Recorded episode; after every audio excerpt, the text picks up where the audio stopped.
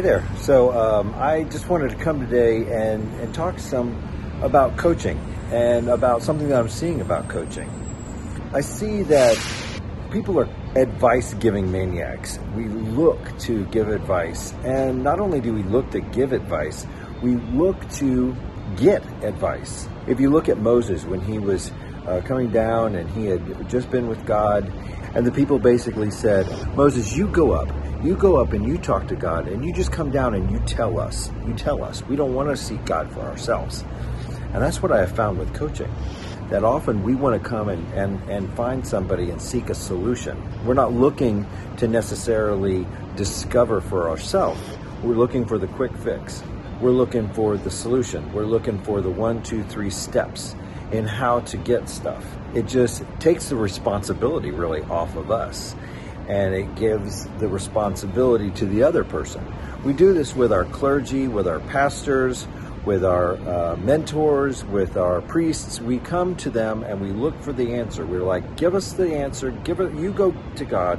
You go get the one, two, three steps, and then come to us and tell us, and then we'll just do it. Well, that removes the responsibility, but it also removes the relationship that we're intended to have with Him um, coaching is really uh, pretty amazing in that it's not you're not going to the coach to be fixed. You're not going to the coach to get the one two three steps. What you're going to a coach for is to have a thought partner where you and, and he or she that you go and you uh, you you have a sounding board you have a thought partner you have someone who you can discover it. And as you start un- unburdening your heart of different situations that you're in. That's how it's worked with me.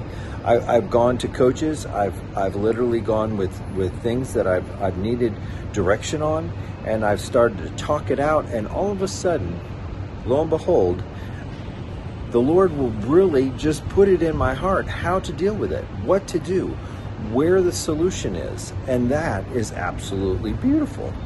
So, as a coach, I'm not looking to fix, I'm not looking to tell, I'm not looking to teach.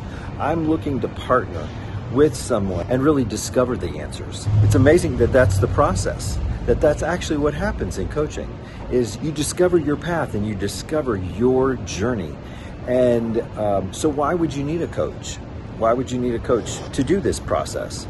Well, what I have found is that to have someone standing with you, somebody that is willing to partner with you, someone who's able to hold you accountable, someone who's able to strategically lay out how things will go uh, is pretty powerful. It's pretty amazing. I have had where I have had a thought partner, I've had that coach, and and I literally lay out this book, my new book, His Will Alone.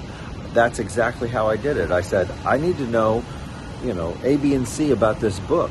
And then I talked it out, and then I discovered exactly what needed to happen.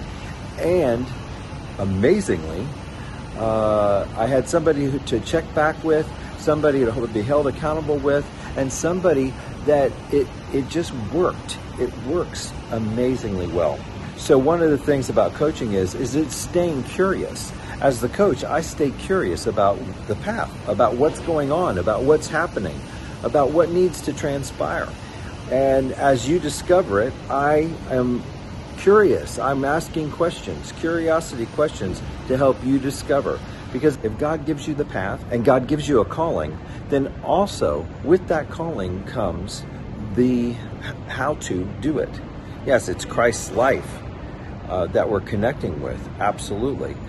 But Christ's life functions in, in a plan, in a path, and God lays out our plan, and we have to discover that. And with coaching, you get that opportunity to literally go into your situations and find the answers. So often, when you go to someone uh, and talk with them, they're listening to speak, not listening to hear.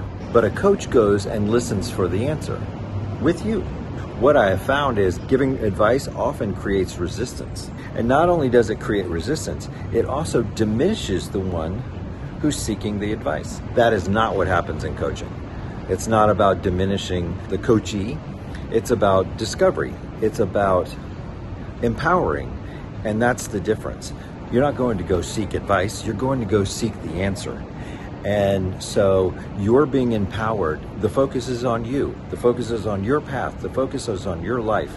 And, and amazingly, it's beautiful that uh, that empowering leaves you with that buzz that I've talked about in other podcasts, that buzz in your chest, that life teeming energy that comes out in, in coaching, that you leave the coaching scenario and you say, I have what I need to go forward.